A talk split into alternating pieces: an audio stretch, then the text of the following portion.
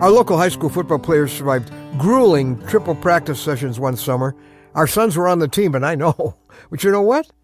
It was then off season, and I noticed then that several of them were going for a relatively simple one mile run. I mean, simple compared to those triple sessions.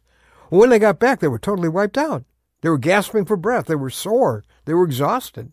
My son was among them, and he summed up what he learned that day. He kind of collapsed in the car when I picked him up after that little run, and he said, You know, Dad, it doesn't take long to get out of condition. He's right, especially when it comes to your heart. I'm Ron Hutchcraft. I want to have a word with you today about showing up at God's gym. Now, our word for today from the Word of God comes in 1 Timothy chapter 4. I'm going to begin reading at verse 7. Paul says, Train yourself to be godly.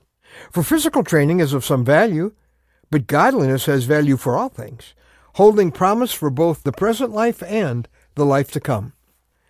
Okay, now this word train, where Paul says, train yourself to be godly, interesting word.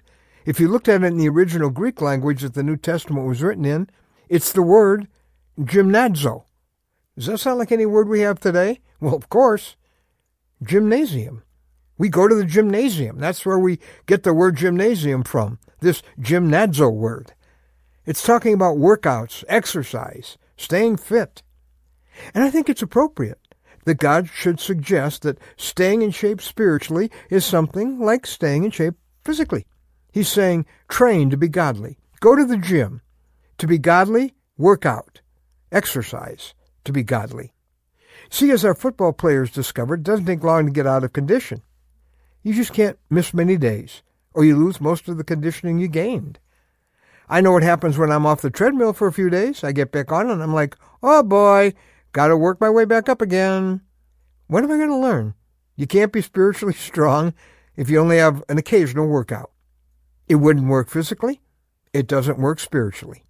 Oh, we go to the retreat. We go to the big conference. We get the Sunday sermon from the pastor who preaches so well. We get occasional binges of Bible study where we do it and, and then we quit. We do it, we quit. You can't stay in condition unless you exercise consistently. Our binges usually just bring us back to the condition we were in before. We just get back to zero. We never really grow. We never really expand spiritually the distance we can run or the, or the weight we can lift or the challenges we can handle.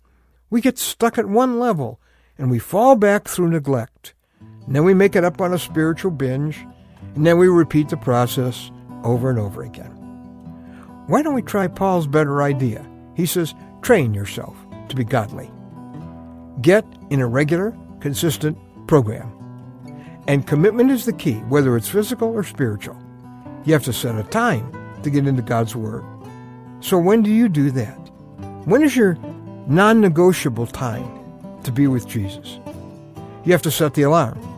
You have to set a place where you're going to do it. And then all day long, you live with discipline staying within the boundaries, creating good habits that keep you on track.